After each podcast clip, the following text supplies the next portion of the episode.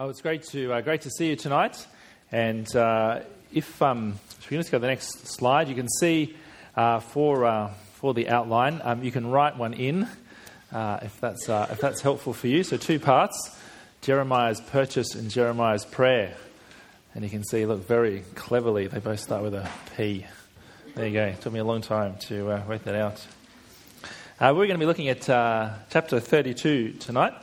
And um, why don't we ask for God's help as we do that together. Uh, Heavenly Father, again, we thank you that we can meet together as your people.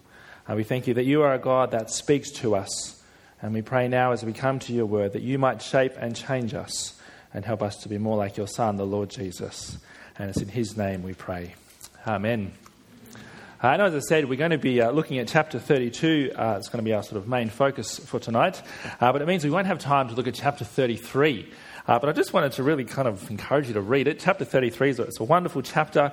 Uh, shows us the sort of the great uh, way that the Bible fits together, how the promises to Abraham, Isaac, and Jacob, how they come together with the promises of David, and how they all kind of look forward to the coming of Jesus. Uh, so it's a great chapter.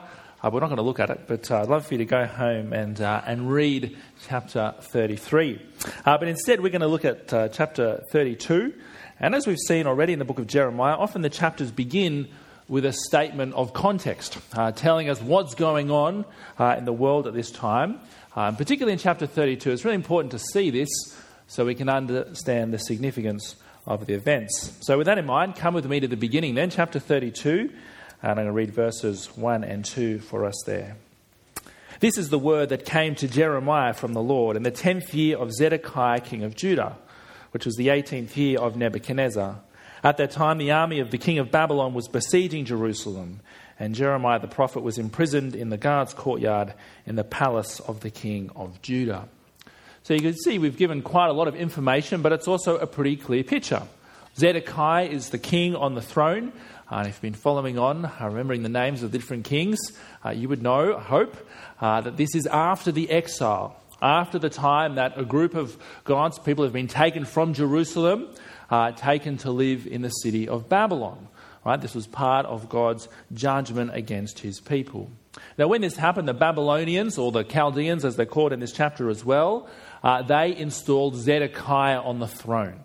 Uh, so they were the ones who put Zedekiah there. But this is the 10th year of him being the king of, uh, of Jerusalem. Uh, and by this time, he's got a bit fed up of the uh, Babylonian overlords. And so he's rebelled against them and said he's no longer going to send tribute to them, which is why the army of the Babylonians has come to lay siege to the city. So they've come to sort out Zedekiah and this city of rebellion. And we have to understand that this is a big thing, right? For the city, what it means to be under siege is the, the army, the Babylonians, have surrounded the city. They kind of cut off all supplies to the city until famine, disease, and despair takes hold of those uh, in the city. So it's a pretty desperate time for the city, but it's also a pretty desperate time for Jeremiah. Right? Remember Jeremiah, the prophet of the Lord? Well, we see here that he has been imprisoned in the guard's courtyard. And why is that? Well, we learn in verses 3 to 5 it's because of what he's been saying. Right? What's Jeremiah been saying? Well, look there, verse 3. This is what the Lord says Look, I'm about to hand this city over to Babylon's king, and he will capture it. Zedekiah, king of Judah, will not escape from the Chaldeans. Indeed, he will certainly be handed over to Babylon's king. So, Jeremiah, the prophet of the Lord, has been saying these things, right? And you can kind of understand why Zedekiah doesn't really want to hear it. Right? He doesn't want to hear that the city will fall, doesn't want to hear that he will be handed over to the Babylonians. But rather than sort of trying to change his ways, what does the king do? Well, he tries to shut Jeremiah up by imprisoning him, imprisoning him uh, in the courtyard of the guards. And so, as the chapter begins, we see, well, the city of Jerusalem, it's under siege by this foreign nation. Jeremiah is in prison because he's been proclaiming the word of the Lord, which is why it's so strange of what happens next, right? When we read before, you see what happens next is that Jeremiah buys a piece of land in Anathoth. Right? Now, you're meant to think that's weird, right? You're meant to think this is really strange. Right? Jeremiah is in prison, he's in a city under siege. Why would he want to buy a piece of land in Anathoth? Right? This is a very strange thing to happen. Now, we don't really know exactly where Anathoth is. It was a pretty small place, uh, probably not too far from Jerusalem. So the land isn't in the city itself, but in kind of one of the surrounding towns. But it was very much tied to the fate of the city. Right? If the city stood, then, well, the land was of some value. But if the city fell, then this land would be worthless. Right? So it's a pretty strange thing for Jeremiah to buy the field. But of course, that's exactly what happens. His cousin Hanamel comes to him, comes to visit him in prison. You might think he'd be pretty glad. But then he hears this request, right? Please buy this field in the land of Anathoth. And that's what happens, right? Verse, uh, verse 9 Jeremiah buys the land, and we're told he weighs out the money. 17 shekels was the purchase price. Uh, we're told of all the documentation, the scrolls that were written, and how they were given to Baruch, and how this was done before all these people. So, what we see in the chapter is this, this very strange event, right, of Jeremiah buying a field. And so the question is, well, why is it written for us? Right? Why has God given us this in the book of Jeremiah? But we don't need to look very far to uh, come to the answer because it's actually before us in the passage. And you may have seen this uh, as we read through. The first thing we see is that these events confirm that Jeremiah is a true prophet of the Lord. But to understand this, we've got to go back to the beginning of the chapter to verse 3. So look at me there at verse 3, and you can see Zedekiah is asking a question. So, verse 3 Zedekiah, king of Judah, had imprisoned Jeremiah, saying, why are you prophesying these things? So the king is saying to Jeremiah, Why are you saying the city will fall? Why are you saying the king will be handed over to the Babylonians? And so when Jeremiah speaks in verse 6, he's answering the question, right? This is why I am saying these things. But it's a bit of a strange response because now Jeremiah brings another word from the Lord, right? Verse 6 Jeremiah replies, the word of the Lord came to me Watch, Hanamel, the son of your uncle Shallum, is coming to say to you, Buy my field in Anathoth for yourself, for you own the right of redemption to buy it. So, in answer to the question, why is Jeremiah prophesying these things? Well, Jeremiah says, Well, here's another word of the Lord. My cousin will come in this very strange event and ask me to buy a land. But what we see is, lo and behold, that is exactly what happens right? Verse 8. The cousin Hanamel comes, notice, as the Lord had said, and urges Jeremiah, Please buy my field in Anathoth. And then you see at the end of verse 8, Then I knew this was the word of the Lord. Now, why this is important is it confirms that Jeremiah is a true prophet of the Lord. Right? See, back in Deuteronomy, God had given his people a test. How do you know if someone is a true prophet of the Lord? The test was pretty simple. If they say this will happen and it happens, right, well, that's a pretty good sign that they're a prophet from the Lord. But if they say this will happen and it doesn't happen, well, then you know they're not a prophet. Right? So, coming back to Jeremiah, he said, This really strange thing will happen. My cousin Hanamel will come and ask me to buy the land. And lo and behold, that's what happens, right? So it confirms that Jeremiah is a true prophet. But the implication for the king is that the word that Jeremiah has previously spoken, words that Zedekiah knew, he's the one that tells us about them in verses 3 to 5. Well, he should know that those things will come to pass. The king must know that the city will fall to the Chaldeans. The king must know that he will be handed over to the army. And of course, that's exactly what we see played out in Jeremiah 39 in the 11th year of King Zedekiah. So the next year, well, it happens according to the word of the Lord. The city falls to the Babylonians, and the king faces the consequences for his rebellion. And so all this shows that Jeremiah is a true prophet of the Lord. But there is another reason this event is recorded for us. Uh, and we see that in verses 13 to 15. Uh, we read it before. Let me read it again. Look there in verse 13. I instructed Baruch in the sight of those watching. This is what the Lord of hosts, the God of Israel, says take these scrolls, this purchase agreement with a sealed copy and this open copy, and put them in an earthen storage jar so they will last a long time. For this is what the Lord of hosts, the God of Israel, says Houses, fields, and vineyards will again be bought in this land. So, what we see is this events of the chapter, Jeremiah buying this random piece of land, well, it's meant to be a sign or a picture of God's future that again, by, uh, sorry, property will be bought and sold in this place. Right? This is a promise of God. These things will happen which it does seem like a bit of a strange thing to promise, right? To promise that property will be bought and sold in this place until we see it's part of this bigger picture of God's promise to restore his people. Because the way things work normally is you don't buy property in a time of war. Right? This is the exception that proves the rule. No, when do you buy and sell houses, vineyards, and fields? Well, in a time of peace, a time of security, a time of safety. And so the purchase of the land here we see is meant to be a sign pointing to this future, to this promise of God that He will restore the city and it will, get, sorry, will be again a place of safety and security. And we know, well, Jeremiah is a true prophet of the Lord. The promise that he makes here it will happen. We know that these things will come to pass. And of course, for us as Christians, well, we know how they were fulfilled.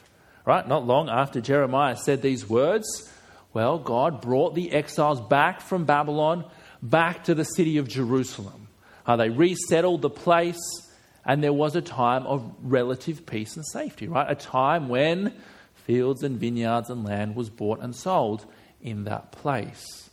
But one of the things we see in the Old Testament is while the people were returned to the city of Jerusalem, it, it was a disappointment. The peace didn't last for God's people. When they built the temple, well, the people who had seen the original one broke down in tears.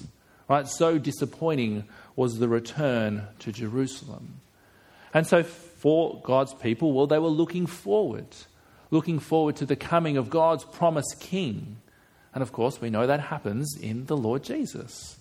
Right? When Jesus came, well, every promise of our God finds their yes in Him. In the events of the gospel, in his life, in his death, in his resurrection, the pouring out of God's Spirit. Right? Last week we saw Jesus' blood spilled on the cross. Well, that establishes the new covenant that Jeremiah had promised. We see that every promise of our God finds its yes in Jesus. And so the promise here that people will buy and sell land, I mean, it does sound like a very kind of physical thing, right? Tied to the city of Jerusalem. But what we see as we come to the New Testament is it's picked up to that picture of a new Jerusalem. In the book of Revelation, we see, we see this wonderful picture that God will bring about this new city in the new heavens and the new earth, and it will be a place of, of peace of safety, of security. It will be a place where God's people will live, will live with Him forever. And so, for us as Christians, as we hear these promises in the Old Testament, we should never stop to be thankful. We should always be thankful that we know that all these promises find their yes in Jesus. And we should be thankful that we know of that great news. But of course, for us as Christians, we also look forward to the future. Right? We look forward to that, that new Jerusalem. And we know that these promises are trustworthy and true because they come through a true prophet of the Lord.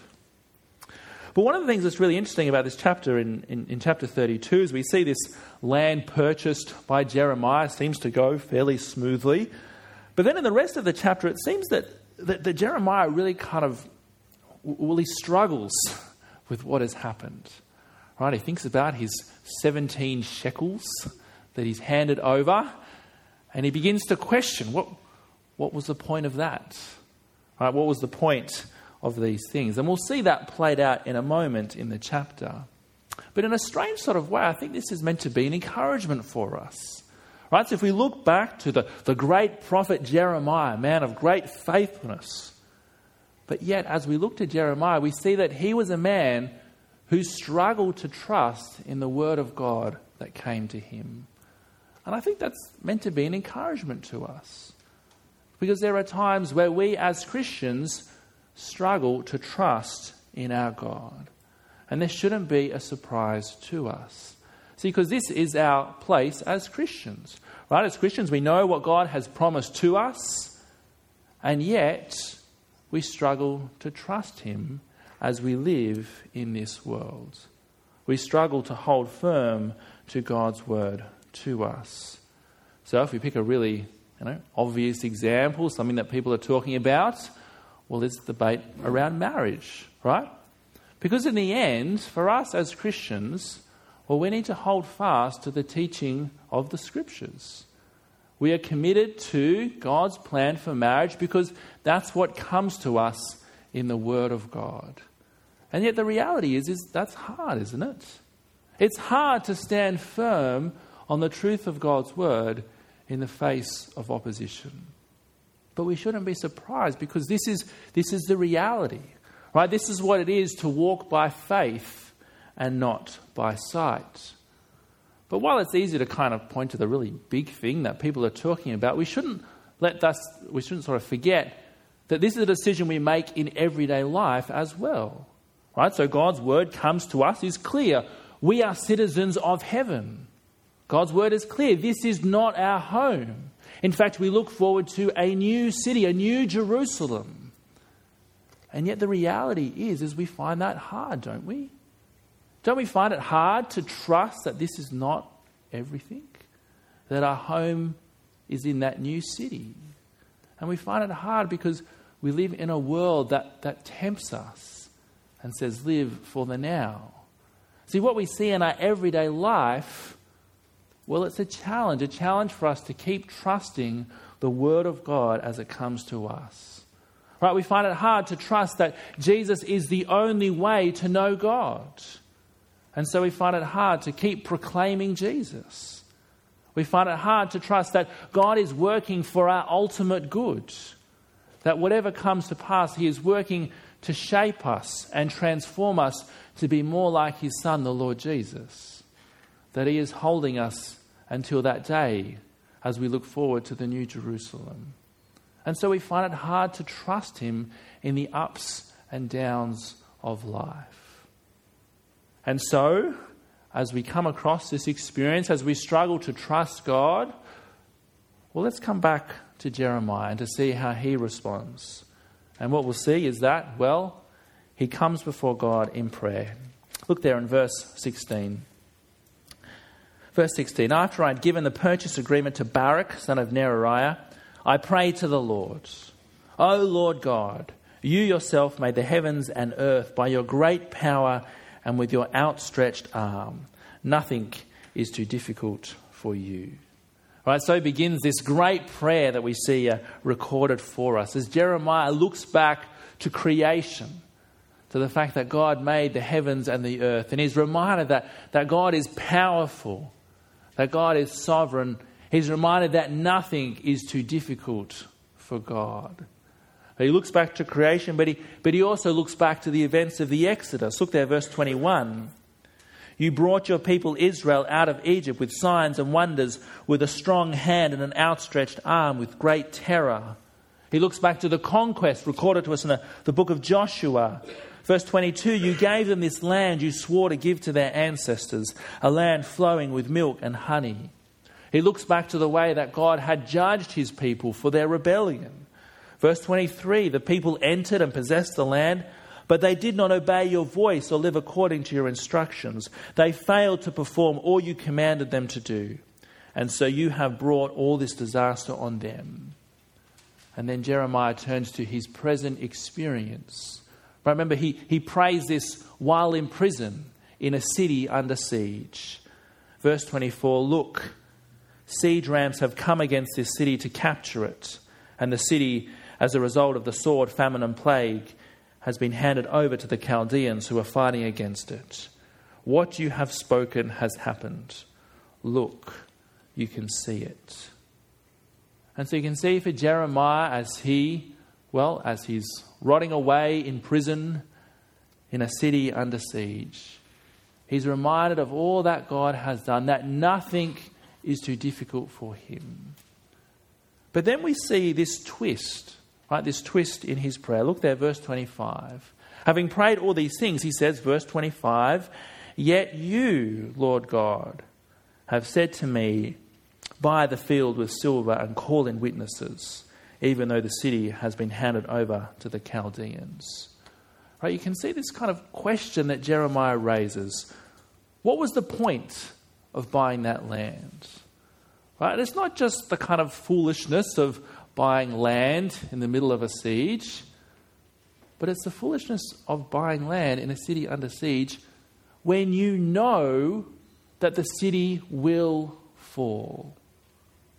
When you know that the Chaldeans, the Babylonians, will come into the city, and that the land that he purchased is 17 shekels.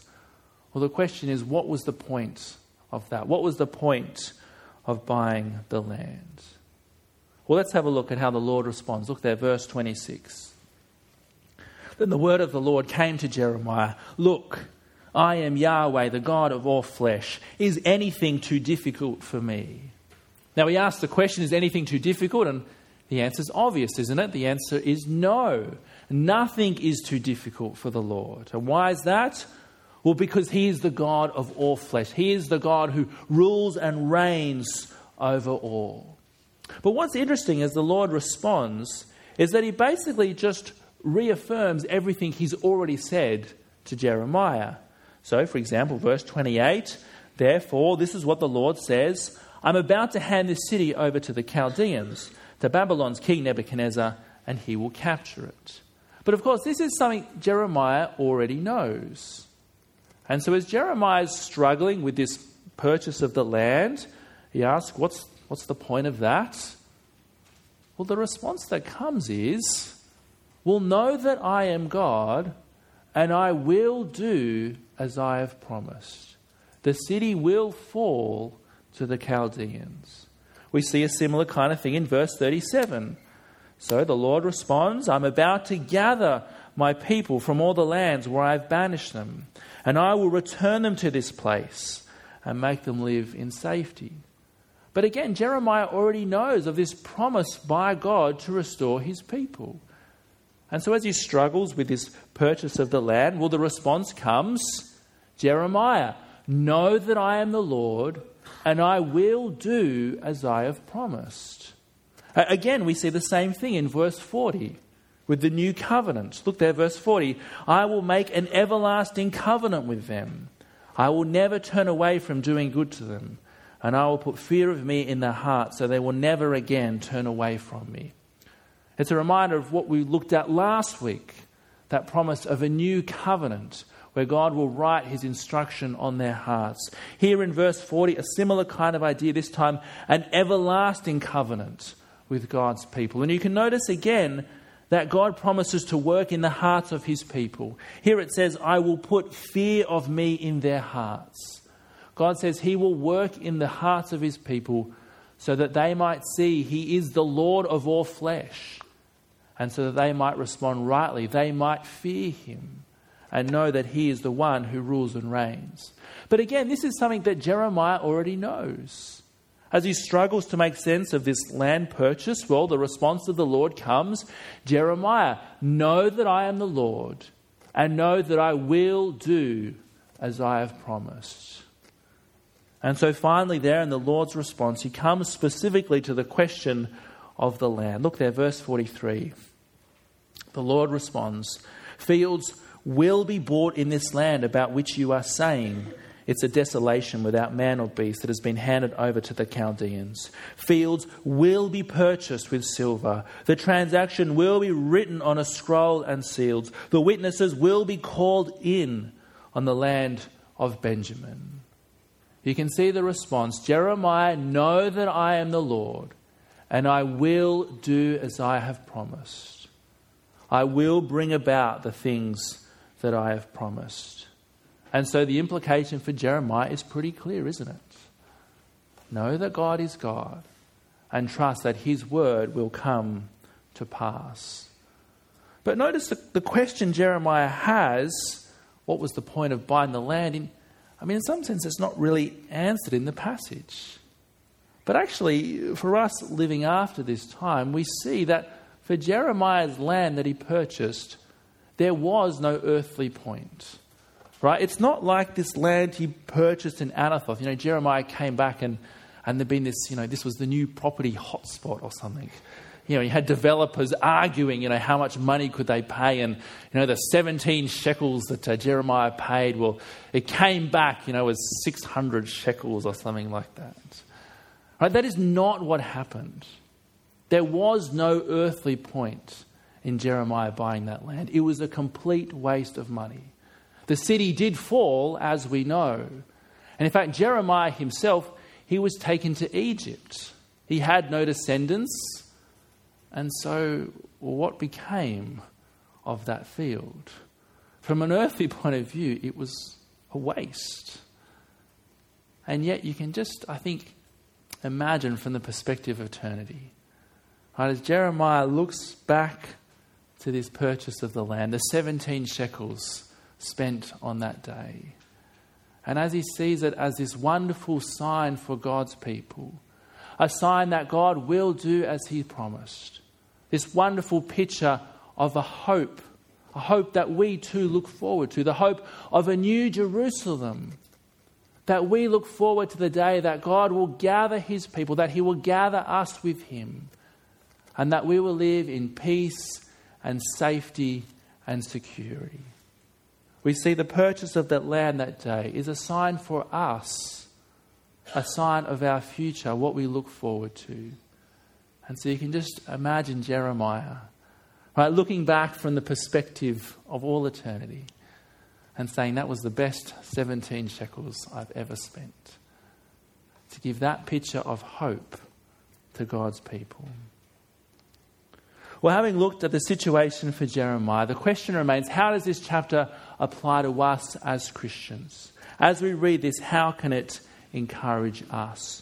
And as we come to the Old Testament, as we try and make sense of it as Christians, one of the really important questions we need to ask is well, what is the same for us and what is different?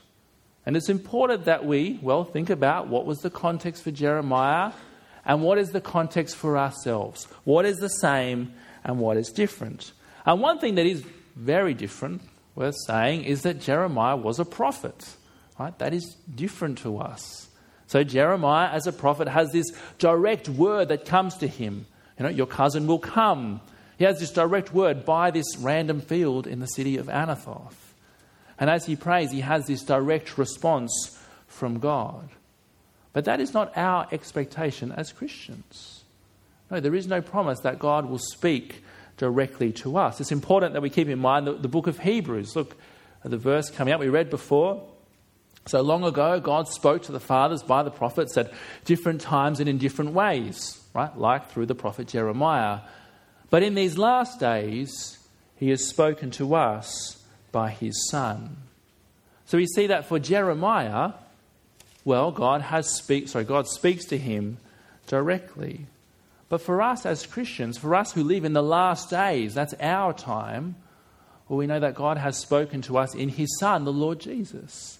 That for us as Christians, we have everything we need to know in the coming of the Lord Jesus. Now, I don't know about you, but sometimes when you look at, at Hebrews, there's, there's a part of you that feels a little bit disappointed. I don't know if this is the, the same for you. And you think, oh, wouldn't, wouldn't it be nice to, to be a little bit more like Jeremiah? right? Maybe not to share his life, right? Because his life was, was pretty rough, right? But wouldn't it be nice to have a, a direct word from God? Right? To have that, that sense of assurance, to feel special, to feel loved, that God would bring this direct word to us. And sometimes I, I think we can feel a little bit disappointed that that is not the expectation of the Christian life. But hopefully you can see that that is the wrong way to look at it. No, for us in these last days, we are in the time of great privilege because God has spoken to us now in His Son, the Lord Jesus. Right? Think of Jeremiah. He looks back to creation, the Exodus, all those things. But for us as Christians in these last days, we know more than Jeremiah because we know of the coming of the Lord Jesus. We know of his life. We know of his death. We know of his resurrection. We know the, the coming of God's Spirit, all the promises that come to us in the New Testament. See, for us as Christians, we have even more confidence in the Word of God to us. We know that it is trustworthy and true. And so we look to the resurrection. That's where we find our assurance. As we see Jesus raised from dead on the third day, we look back to the cross and we see that wonderful truth that God loves us, that He pours out His love for us on the cross. See, for us as Christians living in these last days, we know more than the prophet Jeremiah. We know that the Word of God to us is trustworthy and true. And so, what do we do when we find the Christian life hard? What do we do when we find it hard to trust God's word to us? Well, in many ways, the answer is simple, isn't it?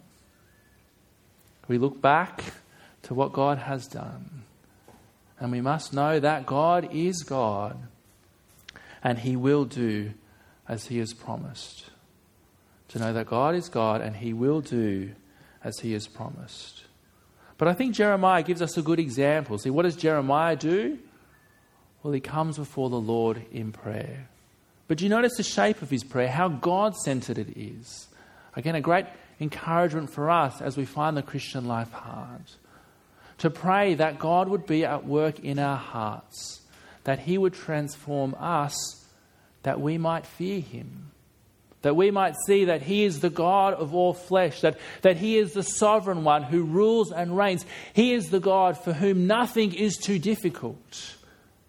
To pray that God would work in our heart that we might know that truth, but that He would also work in our heart to see that He is also our Father, a Father who loves us, who sent Jesus to die in our place.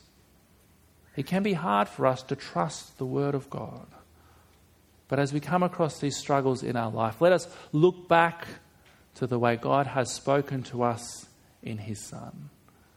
And let us see that God is God and He will do as He has promised. How about I'll lead us in prayer?